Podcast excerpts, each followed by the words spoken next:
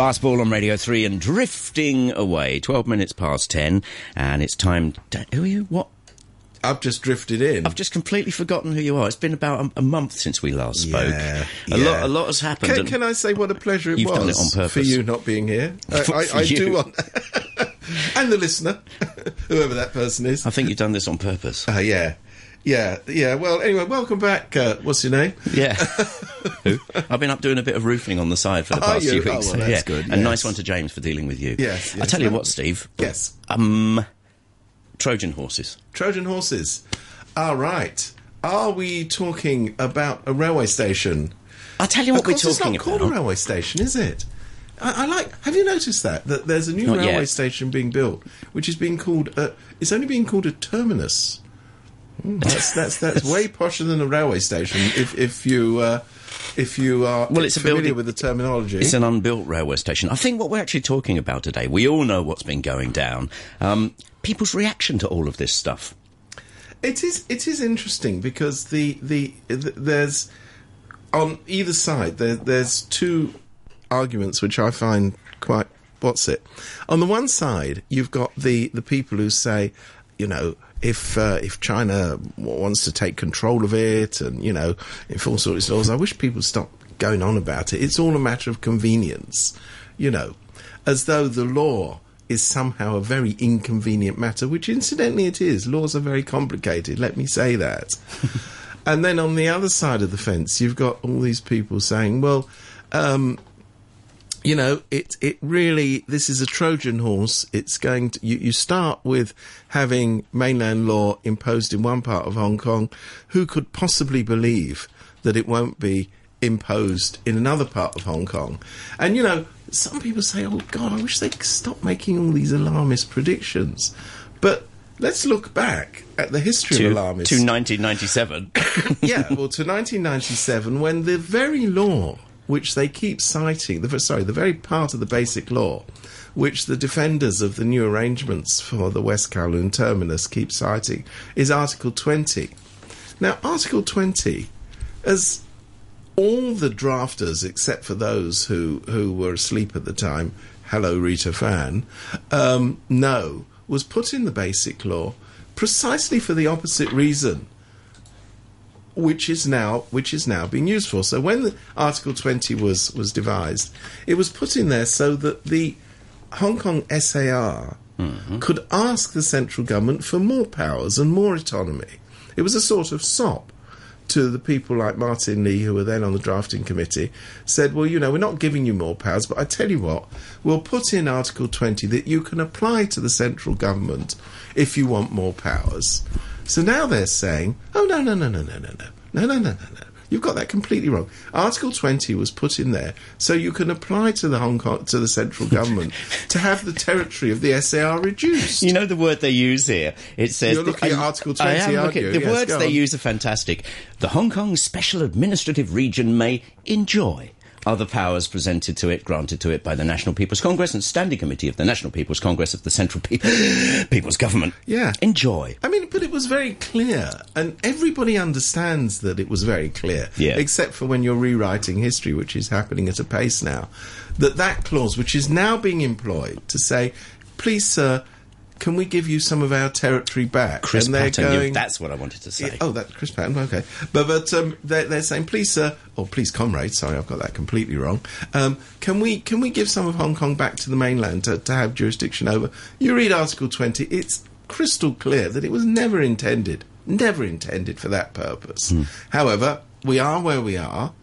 And we've got to a situation now where, as I say, people have been accused of crying wolf before. But do you remember back in those dark days when the first reinterpretation of the basic law occurred, it was over the rights of mainland mothers, the residents, their children, that was referred up to the comrades, and they said, oh, you know, this, this, this. They said, why do you assume just because we've made one reinterpretation of the law that we're going to make any more? Why are you getting so alarmist about it?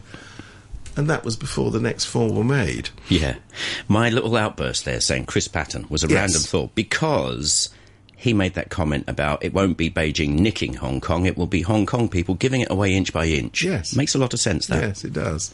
Well, Hong Kong people maybe not, but some of the Hong Kong bigwigs. Yeah, no, no. I mean, let's be clear. It's not the Hong Kong people who are doing Uh-huh. this. It, it, it's the bosses, and the bosses, of course, are, are, are, the people who are the bosses precisely because Yeah. they do what they're told. I love people who do what they're told. That's it.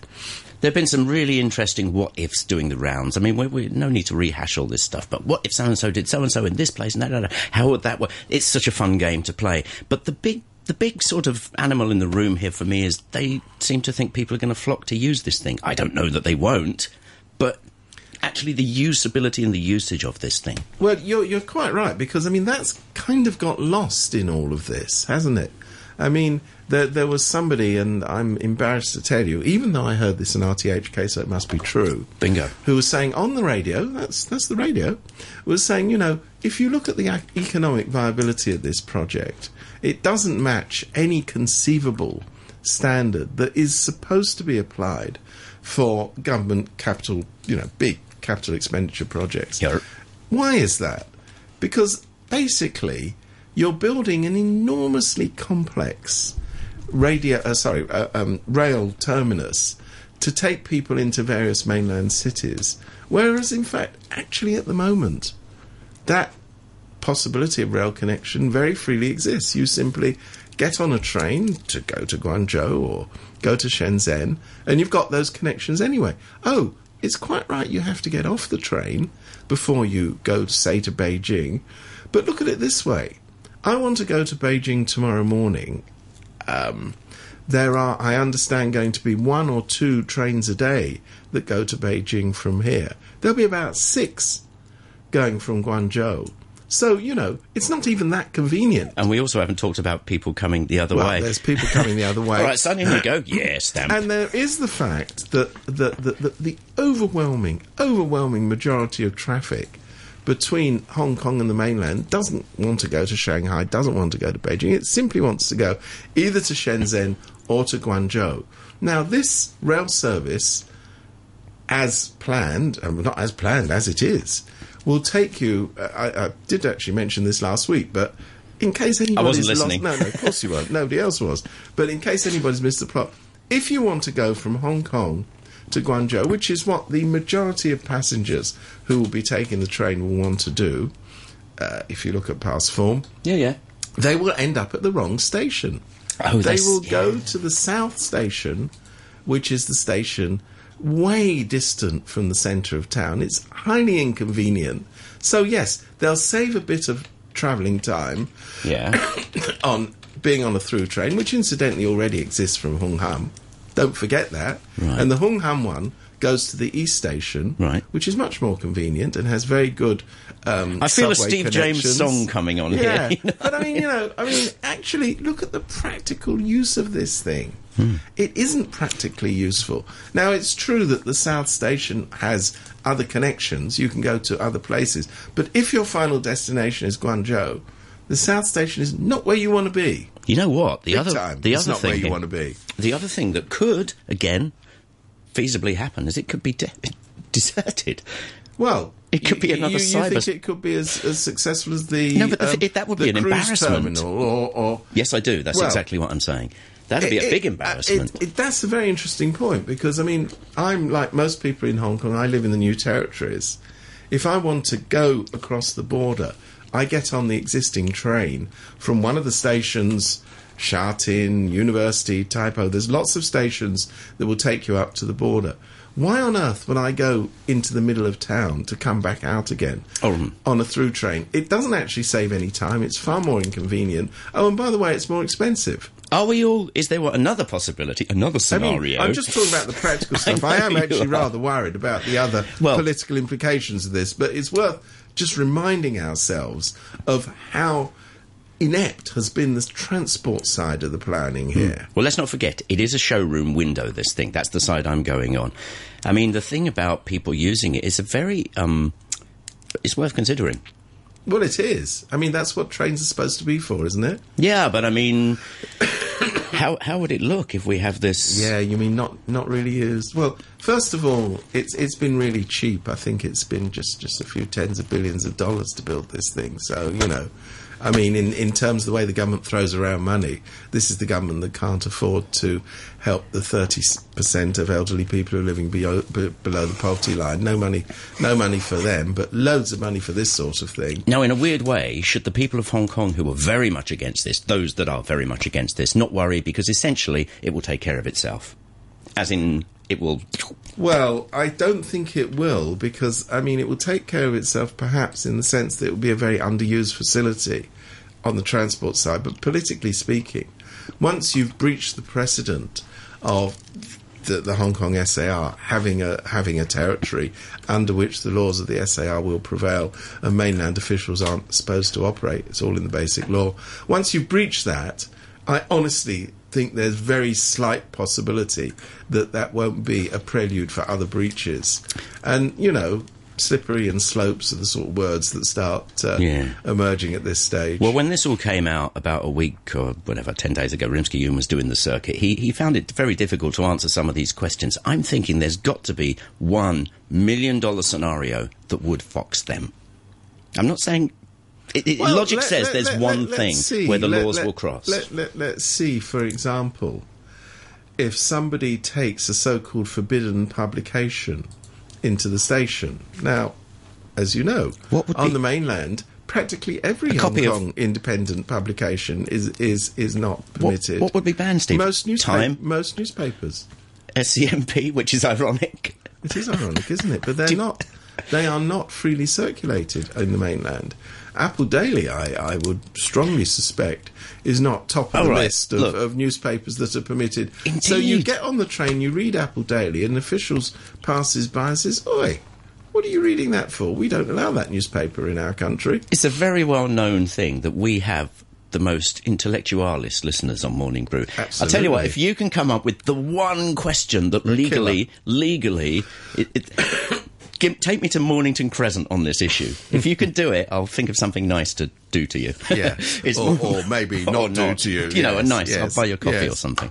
But th- I mean, just logic and, and playing around with ideas. We've seen it all over Facebook. Um, you know, well, if this happens and that happens, but there's the legal brains have got to say one thing. Well, it may. I mean, it may not be that clear cut. I know, but we're just playing around. I'm saying it may not be that clear cut, but what I think will happen in a very short space of time is people are going to increasingly understand the implications of what's been done, and I think.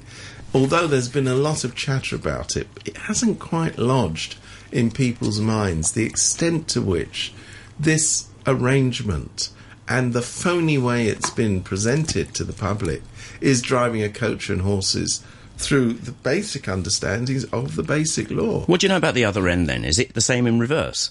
Because the other end hasn't been talked about. Well, the other end is already under mainland law. so No, I mean, but then, suppose- no, but you know, we're still, we're still swapping and and people Well, from the no, I mainland, mean, it and, will, you, you'll just go through through the cause, normal mainland customs. but people are going to be more interested in coming this way, aren't they?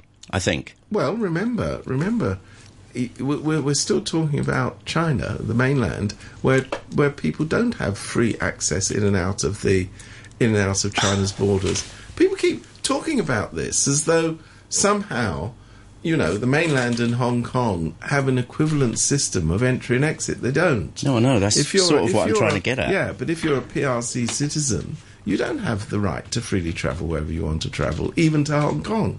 There is a limit on that. Well, that's what I'm saying. I mean, they yes, of course they're in the mainland law, but can they just waltz into Hong Kong then? No. Is, is this going to No. is this going to create a problem for the shadier side of getting in and out of Hong Kong? Well, I think the problem is that the shadier side can do it. It's your average Joe who wants to make regular visits to Hong Kong has a problem. Well, the shadier So- side comes by their own means, don't Yes, they? they have their Or goes by their and, and, and they have their own officials who they can talk to for um, It's just- assistance. it's it's and that's even though there's an anti-corruption campaign on, which you may have heard of. Uh, yeah, I love that. I heard. This, there, I'm sure I caught a bit of it. If you're offered a deal that's really good, no, that's better but corrupt. I'm thinking if it's, like, i.e., it's a better deal Yes. but corrupt. Uh, I can't. Yeah, anyway, yeah, yeah. I'll have to play one of those yeah, after. Yeah, those. yes, uh, yes. yes. I said, I said this morning in my little note, uh, Yes. let's be fair, maybe Carrie Lam's hands are tied. So let's be fair, Steve. I'm never anything but fair. I mean, this is just Uh, one issue of several. say. One, Yeah, issue, of several. So the other big issue that's come up this week has been the appointment of all these uh, non-entities. Oh no, I mean highly useful people as both political assistants and undersecretaries, and um, it, it, it's it's interesting. It's interesting. It means that. Um, the system which was devised, remember, this was a system that was devised by Tung Chee-hwa to bring fresh talent and new faces. Or the ministerial. And, uh, yes, Yeah. well, both of them, the political assistants and the undersecretaries, fresh talent, new faces, and specialist knowledge into the government. Well, I wonder how much specialist knowledge Caspar Tsui will be bringing to his job as Under Secretary of Labour and Welfare when asked, uh, Do you know what the minimum wage is? He said, Nobody can be expected to know that. I bet he does today. He probably does. he today. knows what it is Incidentally. Caspar, it's thirty-four dollars and uh, fifty cents uh, per hour. In case you were gone up, wondering, yeah, it's just gone up, gone up to that level. That is a bit of a yeah. It's, that- I know it's a heady wage, but um, that's per hour, incidentally. Um, he gets that per minute. So you know, I mean, you're you're appointing on the one hand um, complete dimwits who uh, Allegedly. Allegedly. alleged dimwits, Yeah. Allegedly. yes. Um, but you know, Caspar's a good bloke. He's a member of the DAB. Oh, that's right. A lot of them are members of the DAB.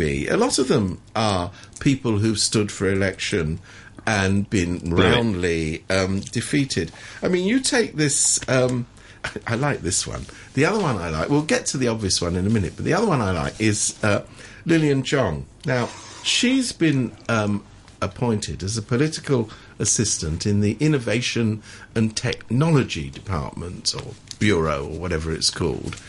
Um, nobody in the world of, of cyber tech or whatever you want to call it has ever heard of her.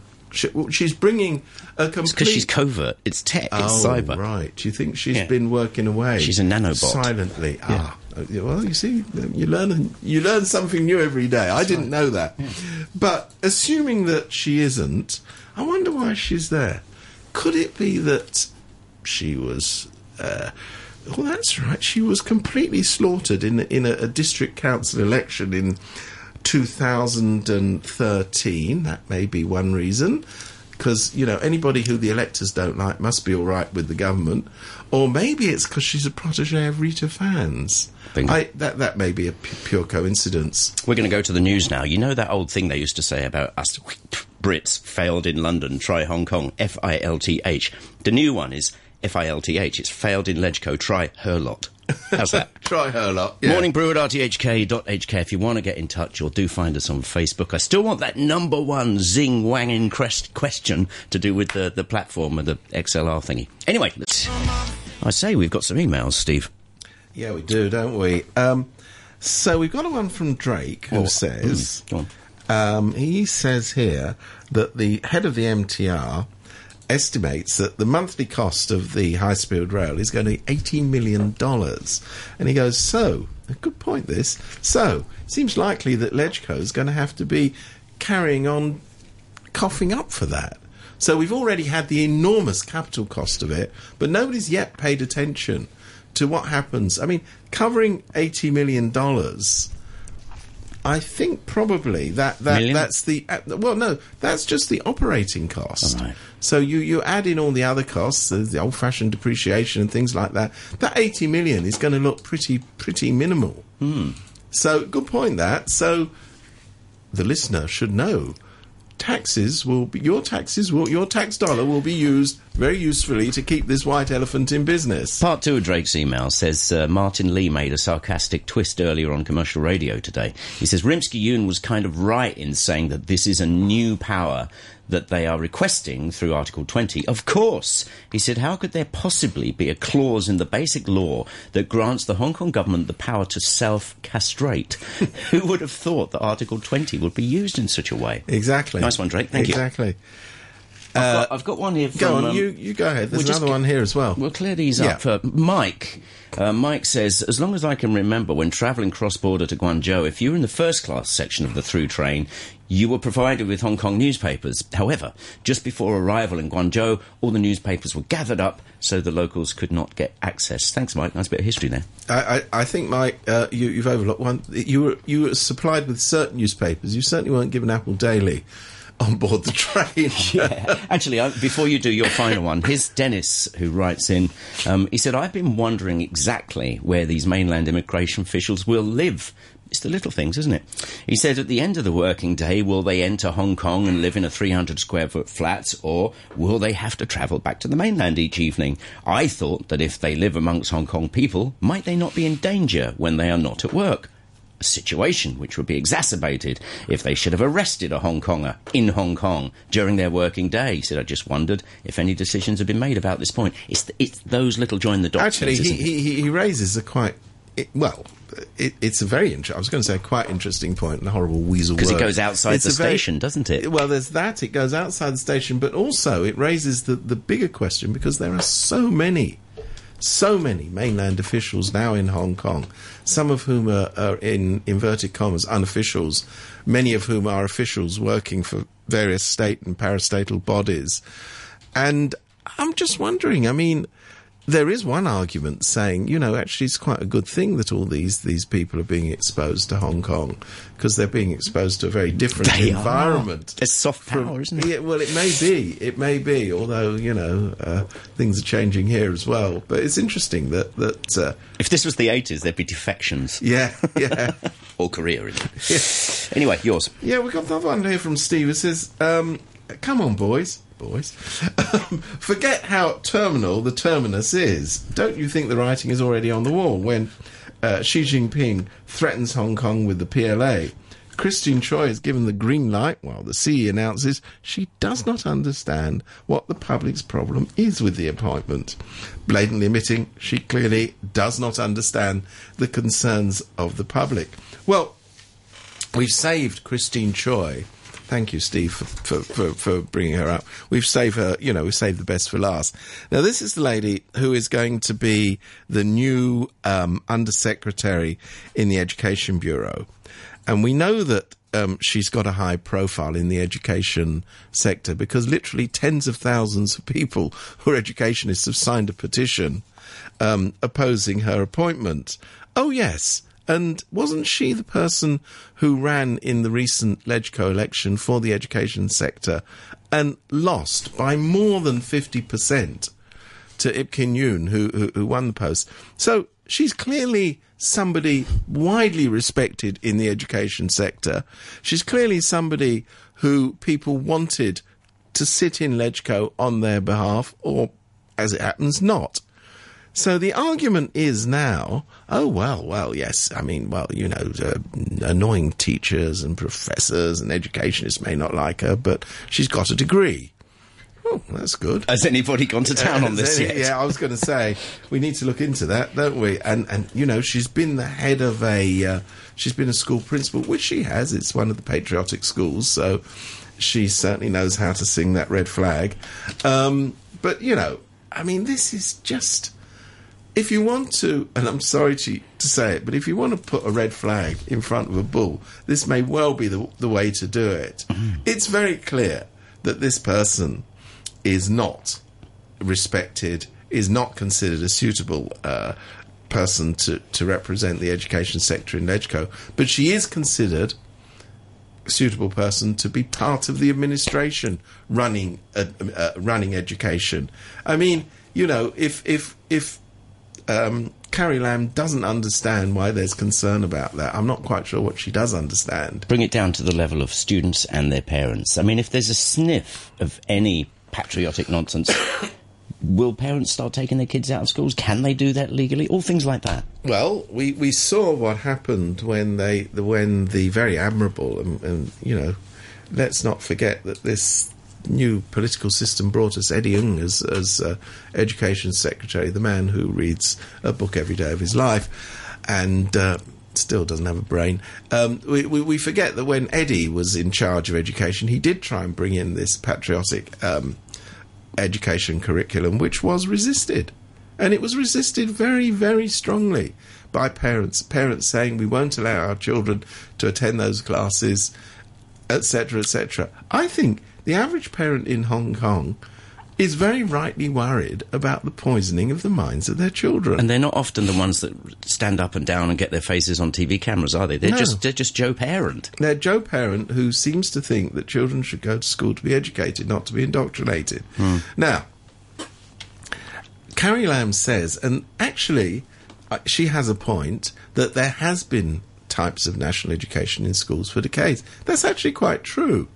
So, if that is true, and it's quite, you know, all systems do it. I mean, I went to school, believe it or not.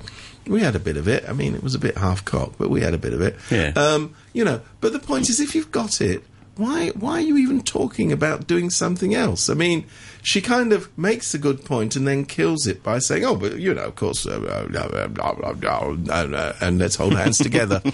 At least you've got some new material. Good morning to John. He says regarding the new station, forget the negatives. In the terminal, people were free of pesky Hong Kong laws like pfft, the ICAC, etc.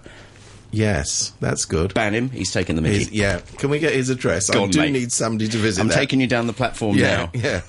At the Right. end of. Nice one, John. Yeah, uh, the the education thing. I mean, I'm not a parent, so I don't I don't know. Is it legal for parents to take their kids out of school? You know, my son is not going to sit through this. Bring it on. I, I don't know the answer to that, whether it's legal or not, but it was happening. and I bet they wouldn't would Yeah. as well. I mean, Well, there's parents. Remember when when enga- again the great educational brain Eddie decided that, that he didn't do a lot of damage, though. I mean, in the picture, in potentially. I mean, it was. But oh, bless him. No, We you know what I mean. We I mean, miss it was a near miss. No, but when he went, I was just going to point out another thing that he did was this stupid uh, T- TSLA or whatever it's now called this week. They keep changing the names of this stupid exam. I forgot what it's called for tiny tots. It's called something new now. When, when he said, PhD, "Oh, you know." Um, uh, we're going to bring this in because it's a good way of um, uh, uh, whatever it was a good way of doing, and and parents simply said, "No, not my kid. That my, my, my you know little Susie or little Umming is not sitting Well, that you? exam." That's And- exactly what you'd do. and that's what they did. Whether it was legal or not, I don't know, but. Fortunately, nobody in the education bureaucracy thought, "Oh well, let's go and bring all these parents into court." You know what's gonna happen? Knew that The- was going to be very bad. See, we're talking about this this national education stuff, but we're only talking about it in some schools. That means people of means, and I know loads of people aren't of means, are going to start flooding the international schools. They're going to be building more international The problem schools. with that is, as you said, the, the key I word there is of that. means. I mean- I mean, you look at the fuss there is this week over the English Schools Foundation Indeed. putting up its its fees. I mean, it, it is an enormous burden on people who have modest means. and what about teachers with principal? Principal as in PLE? Yeah, yeah, exactly. I mean, what you know? I'm not teaching this. You're out of a job, son. There's Yeah. there's a test case in court. Well, I don't think there will be a test case in court. They'll simply be expe- they'll they'll simply be let go. So, as with all of these things, we're talking today really about the knock-on effects. Yeah, and that's that's the problem here because when people say, "Oh, why does why is there all this fuss every time something comes up?" The reason why there's all this fuss is it's never the end point. Hmm. It's part of the process. So if you keep silent as the process rumbles on, don't complain at the end of it when you realise that actually there's a steamroller behind all of that. Back to your thing about Christine Choi. I mean, would I be a million miles off the mark for saying that somebody with her, her, her previous, her background, her whole brief is in that job for a reason? And that's saying if she doesn't do these things that people are scared she's going to do, What's the point she of won't be doing her her job Yeah, properly. exactly. So there's another knock on. I mean, why, why, why would you pick somebody who is clearly so disliked? I mean, Carrie Lam says. I mean, honestly, sometimes I want. She says, "Oh, you know, everything's controversial in Hong Kong." No, not everything's controversial in not Hong really. Kong. It's a question of this particular person is highly controversial. She's motivated tens of thousands of people to sign a petition. So, what is she doing there other than being on a political mission?